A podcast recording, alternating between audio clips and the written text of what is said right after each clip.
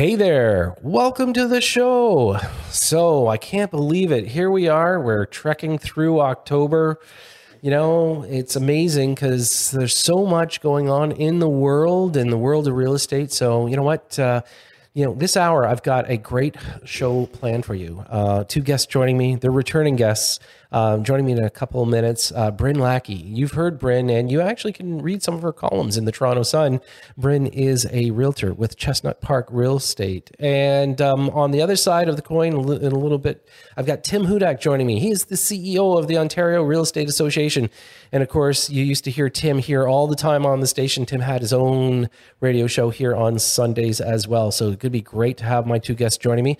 But uh, just a quick reminder uh, coming up Thursday, October the 20th at 7 p.m., we've got our Simple Real Estate Investment Seminar. That's right. You can join me here in studio and uh, I'm really excited about it. So, what am I going to talk about? I'm going to talk about things that you you know should really matter to you. How do you make it through tough interest rates, and where are opportunities for you to make your life a little bit easier and still keep some cash flow happening? So, I am going to break down the numbers. It's one of the things that I love to do when we talk about real estate. So, I'm going to help everybody out. So, you know what? Go to thesimpleinvestor.com. You can register and uh, it's going to be a great evening. We're in our new location, and yep, we're open for business. It's the first time we're doing a seminar in two and a half years you know, and I've been doing webinars, and I got to tell you, it's just not the same. So I'm looking forward to meeting a lot of you in house here, having a great conversation. By the way, um, because we've got our podcast booth here, I am going to throw out the invite to do a little bit of interviews. If you want to get uh, your face on uh, on radio, that's right, your face on radio,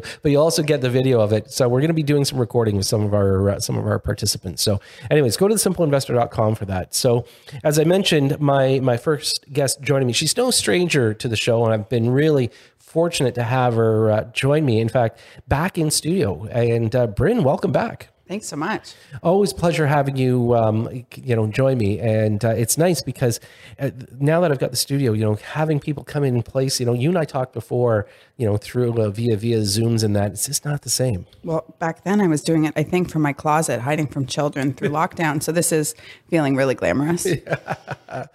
So uh, lots to talk about today, and um, you know, you you you mentioned you kind of hiding from children and things like that. I do want to talk to you about uh, you know some of the social media stuff. I do want to talk to you about you you you penned a really interesting article, and um, and I do want to talk about that. We're going to talk about debit cards and Ooh. you know and how people how people got a little out of control with things. But um, let's talk about a little bit of social media because you know there's this obviously this big shift happening.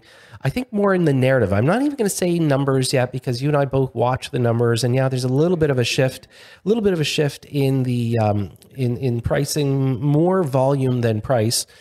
But wow, I got to tell you, looking at some of these TikTok, Twitter, everything, man, there are some people that are just doomsayers out there. Oh, yes. And I am um, an embarrassingly voracious consumer of social media. I find the real estate um, pocket of TikTok fascinating. I find uh, the corner of Twitter, real estate Twitter, to be really fascinating. I think I. Um, learn a lot from there. I also formulate some opinions just reading how certain people are about certain things. Um, and what you'll find is depending on the sector, real estate versus Twitter versus I don't go on Facebook anymore, um, you could have two completely different parallel competing realities depending on what you're consuming. Yeah. You know, it's interesting because, you know, just I, I, I, try not to get too vested into it because, you know, people do get consumed by it. But the one thing that I've seen is that we have, you know, polar opposites in the narrative of what's going on in this marketplace. Oh, yeah. You know, like I, am pretty sure you're seeing people, and, and I'm not sure where they get the official status to report certain numbers because some of these people I think are kind of new to the industry. But, you know, they're, they're, they're going with the, you know, oh, the market's going to crash, you know, everybody run for their lives. And then, you have, of course, you have others that are going going to try to be more encouraging because they want to have the transactions. Right. Um, so, Bryn, how, how do we how do we kind of discern what's real and what's not? Because again, this is this is wide open for everybody to make their own uh, you know opinions uh, out there. Well, exactly. Name your own reality. Um, I think it's actually a really important time for media literacy or social media literacy to be front and center. I think that we are in a time that is incredibly uncertain people such as yourself who have been in this business since I think you said in the 90s, yeah. In the 90s, right? Yeah. Oh, um, you've seen a bunch of cycles, and even you, with all of your experience, are sitting here wondering what's going to happen, right? Because there's a lot of moving parts. I think that there are similarly a lot of people who have looked at, you know, what they're looking at as narrow or wide as that may be, and they're formulating some very strong opinions. If you go on real estate Twitter, um, there are people who say that there is a 50% crash coming. Based on what? I don't know, right? You know, they're saying, they're saying, well, look at this, look at that. No, no, keep waiting, keep waiting. And um, I'm certainly, I will say off the top, I am a firm believer that something significant is underfoot. I think that pause is not a bad thing right now. I think everyone should be cautious because there's so many variables that are outside of our control, i.e., OPEC. We have Ukraine. we have, you know, uh, are we in a recession? Are we in a soft landing? Whatever it may be. There are enough elements that we don't understand that taking a beat to just look at what's going on is not a bad thing. I think that in the interim, that sort of void, that vacuum gets filled with people with strong opinions. So if you go on TikTok right now, there are agents dancing around, literally dancing um, holding sold over asking signs next to their listings that they've had up since May. This house that has been listed since May has had, you know, 52 reductions. They finally reduced it. Somehow two people come out of the woodwork and want it for that reduced price and it goes 10,000 over asking. They're slapping up a sold over asking sign. So there is certainly um, an important element of critical thinking required when you're consuming all of this. But um, one way or another, I think at the end of the day, it's so subjective how determined you know your position is going to be. Yeah, you know, you and I've talked about this in the past, and and and I don't mind bringing it up. Um, everybody needs a roof over their head. I mean, no matter what, this yeah. is just is just a reality. You know, we dump five hundred thousand new people into the country, and that means we need some more roofs and it's Maslow, yeah, yeah. So, so you know, big picture stuff, and and and only I only I only bring this up because I want to I want to caution people for the sky is falling, and I also want to caution people when we talk about oh yeah we're getting multiple offers. You know, truth be told, real estate does have a stable price point. Like there is there is a bottom and then there is a top. And every once in a while we'll see the top. And we've we've done that a couple times. 2016 kind of into 2017. We did see a little bit of it, obviously, um, you know, in 2021, but 2022 was that kind of that that peak. We, we, we actually called it a pin peak.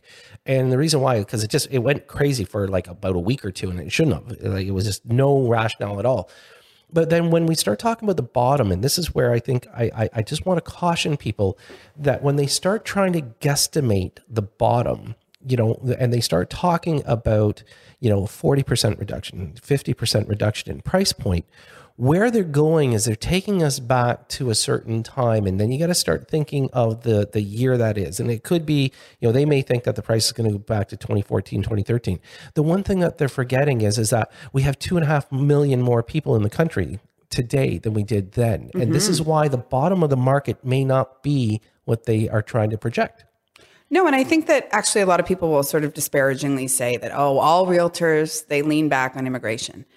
Okay, but hold on for a second. What would have to actually happen if that 50% reduction, that 50% crash that, you know, John Doe 6455 predicts, you know, is that possible? Sure. Is it more likely that we will have like zombie apocalypse and that's where everyone has gone? Like that's almost what would have to happen. Because if you look at even how the numbers have shaken out, and again, I say right off the top, I'm not a booster right now. I am very cautious and I am, there are a whole host of factors about who should be buying and selling at this moment. And that's a conversation. But um, if you're trying to say 50% correction, well, what would have to happen? Okay, so everyone loses their job. Yep. Everyone gets, you know, relocated to Mars. Um, you know, if you look at where the numbers, where the correction has been strongest, if you look central Toronto, I think the chart I looked at this morning was 10.1% correction from the peak. Mm-hmm.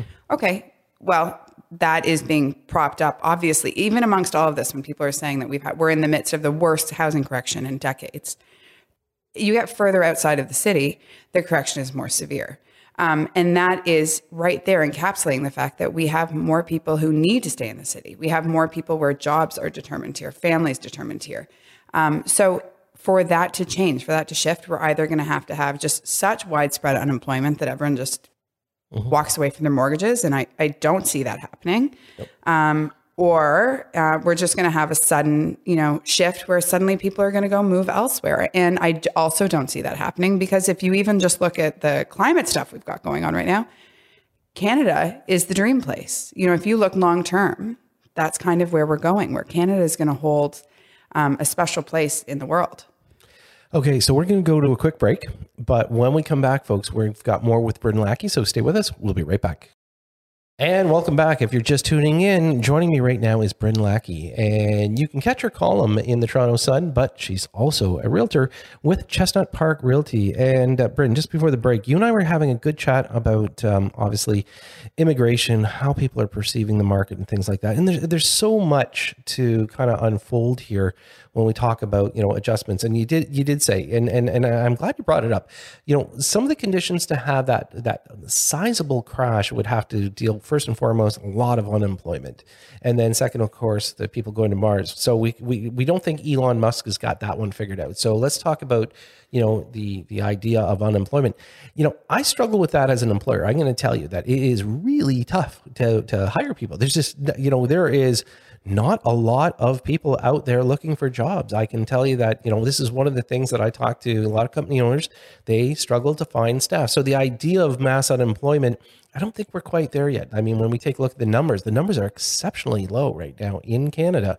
So, you know, there are other, I think, underlying, you know, factors. And, as as you you and I've talked in the past, you know, we take a look at some of the factors that are coming into play. You know, the oil and and then gas. Like you know, gas this past week, sixteen cents in twenty four hours. You know, one night it's 10, 10 cents. The next the next day they're saying it's another six cents tonight. I'm thinking to myself, well, wow, what are you guys doing? Literally the night I went to bed saying, I'll get gas in the morning. My gas light is on. Um, yeah, no, it's there's so there's so much volatility right? And I think that amongst volatility, there is it's human to try to unpack it and try to create some certainty. Yeah. And I think that when you're talking about real estate, where we're not just talking about bricks and mortar and you know Maslow's hierarchy of needs anymore, we're also talking about um, a financialization of real estate in Canada that we've been conditioned to. Real estate only goes up. It's for savings. It's um, a responsible thing to do for your, you know, get in. It, it, it's the way you get around not having generational wealth, you know, whatever the narratives may be. Sure.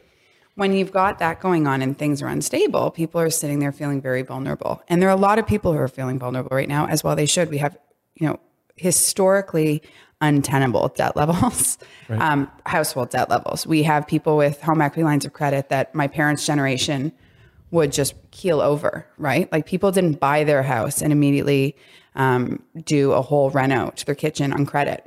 Like they saved up and they did the floors and they did whatever, yeah. you know? So it's a, a shift right there. So people are sitting in this really vulnerable spot, wondering if they quote unquote overpaid, wondering how they're going to make it through the next six months of volatility with rates. And so I think then you've got a lot of people who just want to unpack it and say, okay, 50% correction, or everything is fine, or buy the dip, or whatever it is um, that people have found traction online by selling to people. Um, and I, actually, that is sort of going hand in hand to me. Is I think RECO, if we're looking at the Real Estate Council of Ontario, I think we're going to be in a new phase where I think we need some more active monitoring of the stuff that's being sold on social media because I think we are all responsible as salespeople for um, relaying, you know, factual, fine interpretation factual is obvious, but interpretation, I think we should be bound by some responsibility to um, the outcomes we think we're producing by making these representations. And I think there are a lot of people paying fast and loose right now. And I think that in the months ahead, that would be a really good thing for RECO to be looking at because it's not great for the industry and it's certainly not great for the consumer. Yeah. Interesting point. So you had an article that you uh, penned for the Toronto Sun, and it was regarding um, uh, basically debit cards. And hmm. so maybe maybe you can tell us a little bit about it. Yeah, I have a whole theory that you know the beginning of the end of sort of financial responsibility was with the debit card because it went from money being dollars and cents and you know the value of a dollar to a really abstract concept. I um, it kind of just came together this column because I was thinking about how I remember bank books and then bank books disappeared and it was a nana thing and then i remember getting a debit card and my allowance suddenly getting my mom e-transferring it to me when i was in high school you know and we would try to figure out how to make it work when atms only you know would um, spit out $20 bills you know, so there was a whole thing there that then money became a little more abstract. When I had my first grown up job, I would then swoosh money right out of my account into an RSP. Savings happen that way. Car payments disappear. Um, so it becomes this really abstract concept where affordability is not a thing. It's, you know, just ha- how to make it work with the in and the out from your account. And I would say that that's sort of how um, we've been able to get to a place where young families, young couples, young people um, are buying into a housing market that is objectively unaffordable. You know, you do so by, we're long past the point of can I afford this? Is this a reasonable you know percentage of my income to be going to housing and just the in and the out and the swoosh right? It's kind of funny because you know i'll date myself here of course. When i started using bank accounts all you had was a bank book and you had to go in and the only time you could ever get money was actually at the bank teller. Yeah. They didn't even have they didn't even have bank machines back then. No. So you know when when you take a look at those kind of things it, it really did actually slow spending down i can tell you that. And and you always looked at your bank book because you could watch your balance rise and that was really cool especially as a kid you know and you're not making a whole lot per hour. So it's like oh how much money do i have in the bank? So you know a uh, rolling change? I remember my sister and i would think we had hit the jackpot because we would get to if we rolled the money and like took it yeah. it became ours. But then you think we went from rolling pennies to suddenly the government saying pennies aren't worth you know what it costs to produce them so we're just going to drop them off purchases Yeah. right like that's where we're at Yeah. So you know when when we talk about real estate, um, and and you did touch on this, and you know you and I may differ on some opinions on a few things. One of them when we talk about generational wealth, and we talk about you know forced savings in in your typical primary residence. Um, I am an advocate of it, obviously, uh, not just from being an investor, being a homeowner, things like that. You know, I've been able to work with people that you know they've owned a property for 20 years they probably never would have truly saved the money had it not been going into paying down their mortgage. Now, there are those people. It is a forced savings for some. But one of the things that I always try to make sure people understand is you can't do it if you're speculating to the value, nor should you be doing it from a short term perspective. Mm-hmm. You know, so if we're going to raise a family, that's great. You just happen to have a kicker on the side, which is that family home that one day will have less debt and have some value to it. So that's kind of my perception of it. Oh, don't get me wrong. I believe in that fully. I think that, especially if you look at the last sort of 15 years, Right. that's absolutely, it's for savings because we've had a run up in appreciation that has more than made that make sense. You know, for I'm not someone who understands, candidly, I don't understand investing in stock market. It's not something I have, I'm solely, my whole worldview is sell, selling real estate, Right. working in real estate. But I also am smart enough to know what I don't know. Yep. So, um, in terms of uh the generational opportunity to have that experience of it, I think that we have a lot of people, for instance, who decided they buy in because they're banking on the appreciation. And if um, th- there is a slight correction or they're not cash flow positive, like there is a whole segment of buyers who have bought the only thing they can afford and they will rent for their own family. But they have bought in and they're going to buy that condo and they're going to rent it out and they're going to catch that appreciation.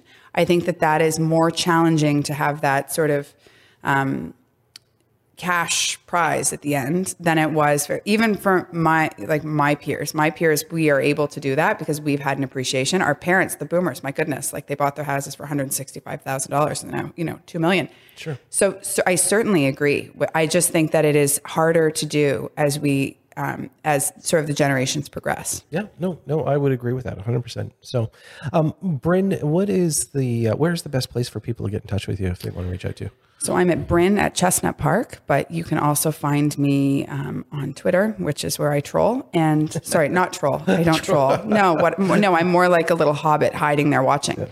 Um, or on Instagram, Bryn Lackey Real Estate.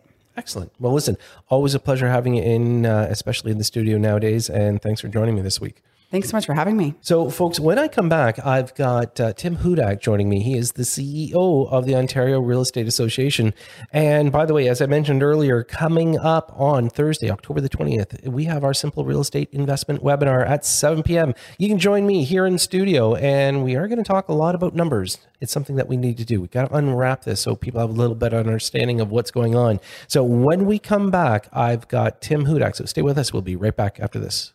And welcome back. As I mentioned just before the break, that I'm going to be joined by the CEO of the Ontario Real Estate Association, Tim Hudak. You know, Tim's been a guest of mine uh, many, many times over the years. And you know what? You would have heard him here on News Talk 1010. Tim had his own show. And of course, if you remember, he used to be the leader of the Ontario uh, Conservative Party. So, Tim, welcome back to the show. Hey, Todd, great to hear your voice again. Um, I'm glad to be back on and keep up the great work at Simply Real Estate.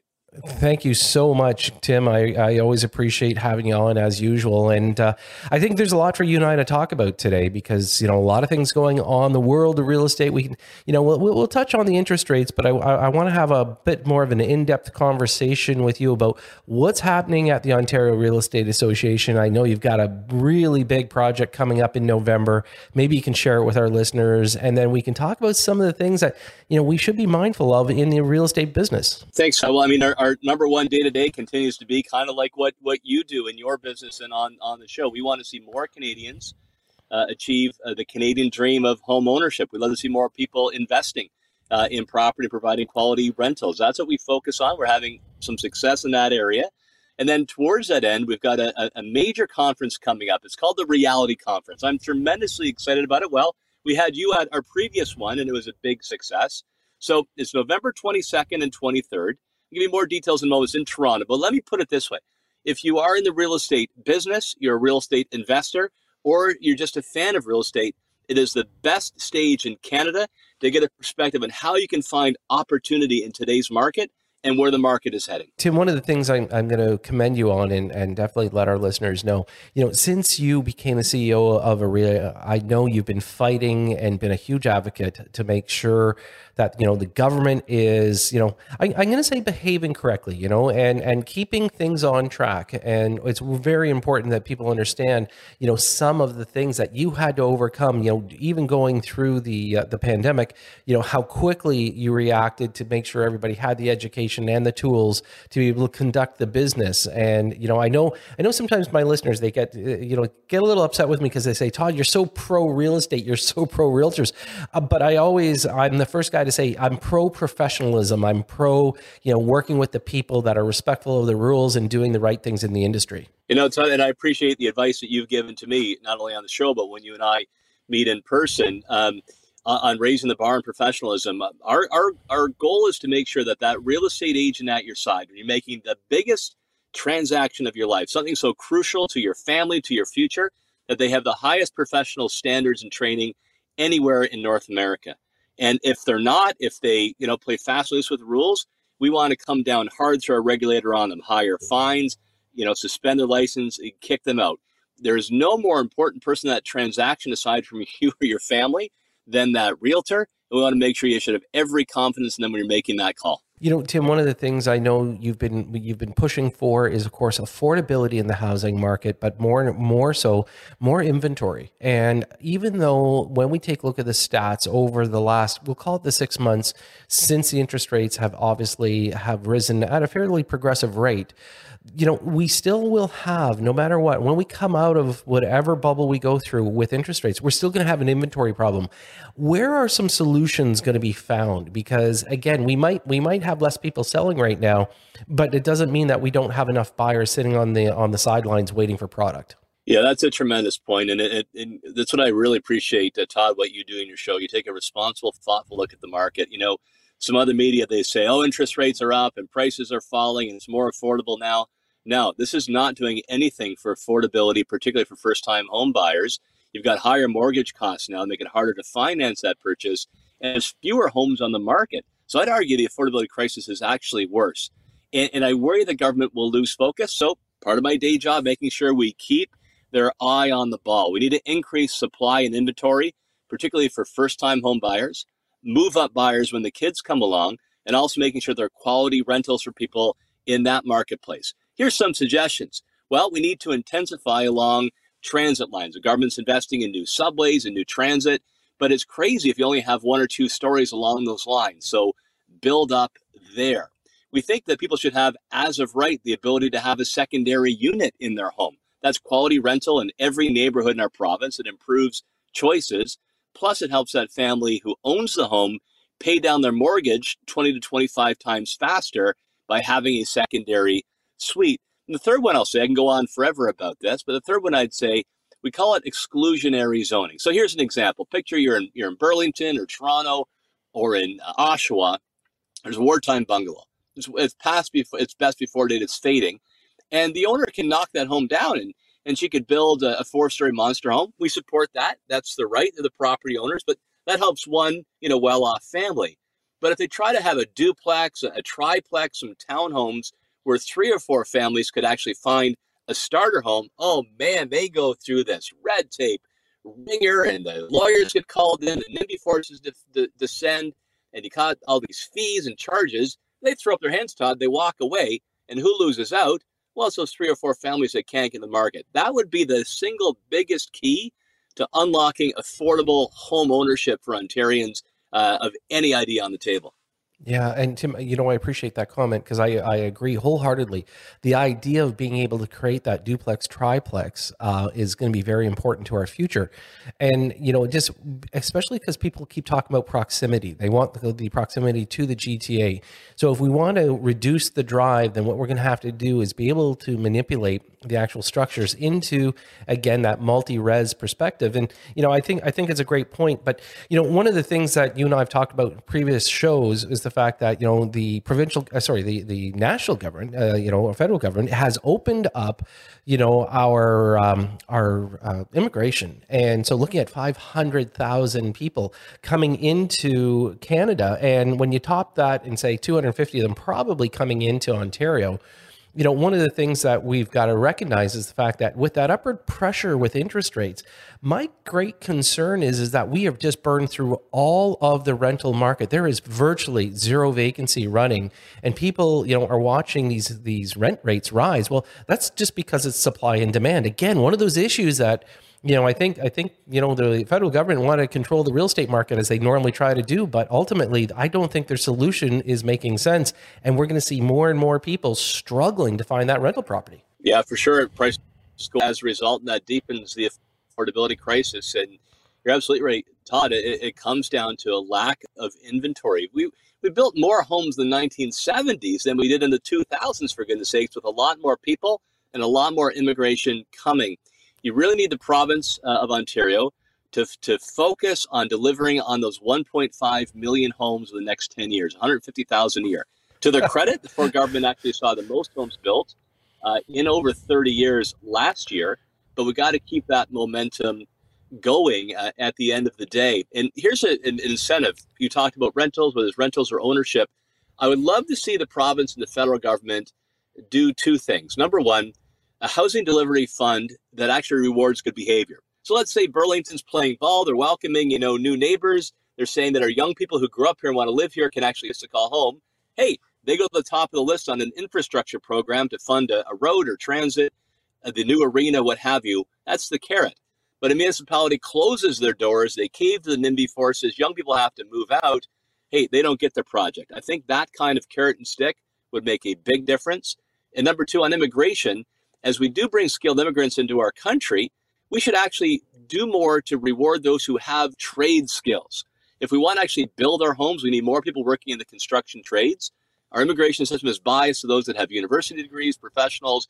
They're going to contribute to the economy, but it's biased against those who can actually, the blue collar people who can build the homes we need. I'd love to see that switch and more control for the province on who they allow in. Tim, you just unfolded a whole whack of stuff there that I do want to talk to you about because I'm glad that you brought up the trades. You know, I, I, I do want to make a point that over the next 10 years, we are going to be running at the bare minimum of number of trades. So, Tim, I'm going to go to a quick break. If you don't mind hanging on, I want to come right back with you. So, folks, if you're just tuning in, Tim Hudak, CEO of the Ontario Real Estate Association, is joining me right now, and we'll be right back after this. If you're just tuning in, my guest right now is Tim Hudak. He is the CEO of the Ontario Real Estate Association. And folks, Tim's been a, a, regular guest over the years with me. And of course, you would have heard him here on News Talk 1010 for many, many years. And uh, Tim, just before the break, you, you, you just threw out one of the Hail Marys I've been talking a lot about and that I think you and, you and I are really aware of is the lack of trades that we um, have in place. And you know, when when we take a look new immigration, you know, if we could kind of shoehorn them and say, look, we we need the trades to come in because you know it's great that we're getting all this funding. You know, federal government wants to step up and give us funding to build more houses. You know, we've got the provincial government saying, you know, we're looking at better low income housing. That's great. We're going to give you more money. But if nobody can build this, you know, it's great we have all the coffers in in the bank, but we just don't have enough people to build it. And you'd you'd cited a, a number that you know they want to build 1.5 million homes over the next 10 years. If you don't have the people to build it, we're just not going to get there. Yeah, absolutely true. Are you pretty handy, Todd? Looking at you, I think you look like you're, you know, pretty good with the saw and the hammer. Yeah, well, you know, Tim, I did. You know, I built my building here that we are, where our new new office is, our new studio. You know, but I, I, I don't think I can help the rest of the housing crisis. one one at a time. Yeah, look, I, I'm the opposite. I can I can barely put a nail in straight but but I, I, I, admire those in the trades, and we've not done enough to encourage our young Ontario men and women to get into the trades. I mean, anybody who's paid a bill for any kind of construction in their own home knows that it's making pretty good money. We're it's well over six figures, benefits uh, to pensions now, and we're de- going to depend on them to build the things we need, including those 1.5 million homes. So I'm happy to see the labor minister really encouraging more people into the trades, but it's not going to be enough, and that's why we should reward new immigrants coming to the country who can actually work in construction, can work on the carpentry side, can build those homes. They're going to need those homes, so doesn't it make sense to bring in the people that can help build them at the same time? One of the things that I know that you've been a real advocate about, um, and we we can talk about money laundering because you know there has been you know reports saying that during the the real estate uptick, especially the last few years, and back in around 2016, 17, when we saw a major increase in the volume of real estate, a lot of people were talking about you know foreign money being washed here. Tim, can you kind of give us an update on you know what is actually happening with that and where the numbers are sitting? I've, I've seen figures up to 25 billion billion over the last five years uh, of real estate that has gone into the hands of, uh, of dirty money coming in from overseas. So, what do I mean by dirty money? It, it, typically, it's a corrupt drug lord or criminal operation, uh, or it could be a corrupt government official in a corrupt country that invests in Canadian real estate because it's steady and predictable, and some other corrupt official might come and take their money. So, sadly, that is happening increasingly. Believe it or not, Todd, in Russia, they have a term for it called snow washing. And snow washing is strictly Canada because you and I know it snows here all the time, right? But they actually brag about it in criminal circles in Russia. Teranet has pointed this out in a recent survey. I'll tell you where we stand. We don't want to see one single property that could go to law abiding Canadians into the hands of an Eastern nephew of a drug lord. So we want to make sure you can't hide behind these numbered companies. We want to make sure it's searchable database on who owns properties so you connect the name to the crime back in the old country. Canada has become an increasing target because the UK, the US, the European Union have cracked down. We're still wide open, and we can't stand that any longer. So, Tim, really, what is the solution there? Because you know we do have FINTRAC in place. Um, you know, people want to verify, obviously, you know, um, you know their nationality, if how they're buying it, where the where the actual down payment's coming from. But you know, even then, obviously, there's there's loopholes, and then there's some un- unscrupulous people here that are actually transacting. So that's where we talk about the realtors, we talk about the lawyers, we talk about the accountants. So, is there is there any kind of task force that you can put together that actually could overcome some of these obstacles? Yeah, so we are working on that. In fact, we've had meetings with the Minister of Finance and the Parliamentary Assistant very recently here in Ontario. We did get some action the, on the national government under Prime Minister Trudeau, which is a good start, but there's more we can do. And British Columbia actually brought in uh, what they call a beneficial owner registry. So, what does that mean? It means whoever has the property, 10% or more ownership, they actually go on a public registry, their name there.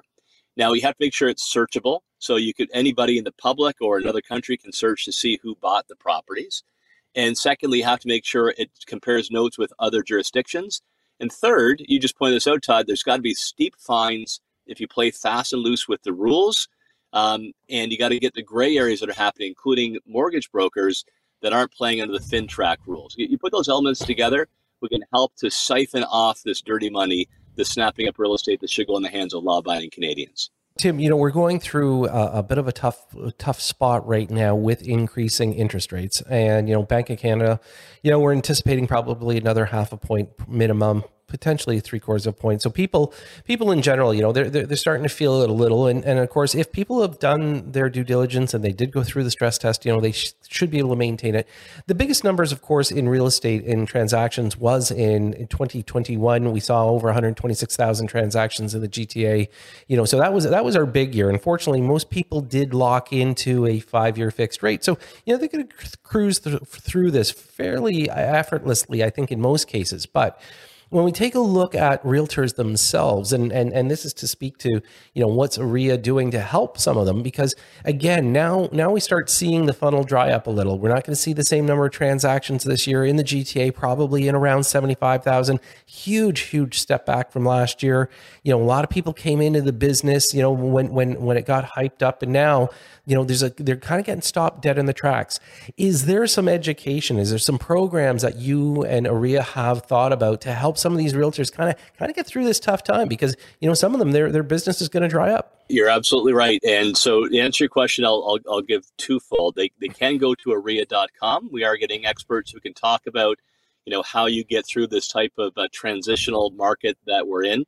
I do hear from a lot of people, and, and Todd, with your experience at Simply Real Estate, I, I, I imagine you're of a, a, similar view that you can actually find opportunity uh, in more of a down market, that really good realtors, investors actually can expand their business uh, going forward uh, when the market turns the other way.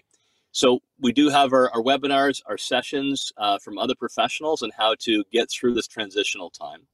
We'll make sure we get the focus on increasing supply. That is our number one goal, so that people have a chance to get a home as uh, interest rates uh, um, moderate down the road or even today.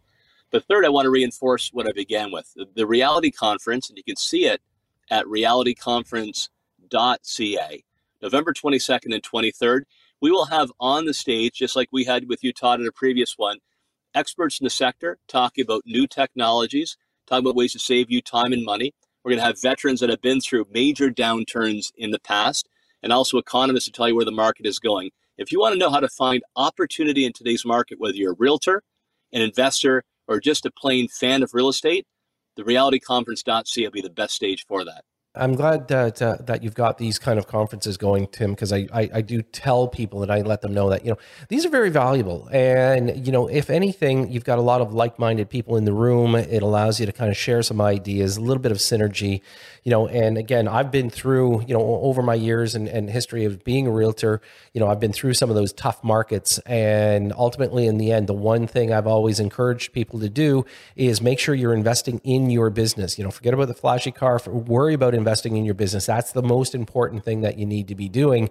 And you don't try to try to pivot. You know, this is as you said, it's a perfect time, an opportunity to be able to to be able to take advantage of of a market. And so I think I think that a lot of people can come out ahead ahead with this one. So um, Tim, listen, you know, it's always such a pleasure having you on the show. So once again, for that conference, what's the best way for people to reach out and find out about it? Go to the website realityconference.ca, November 22nd through November 23rd in Toronto at the Beanfield Center down there by the X.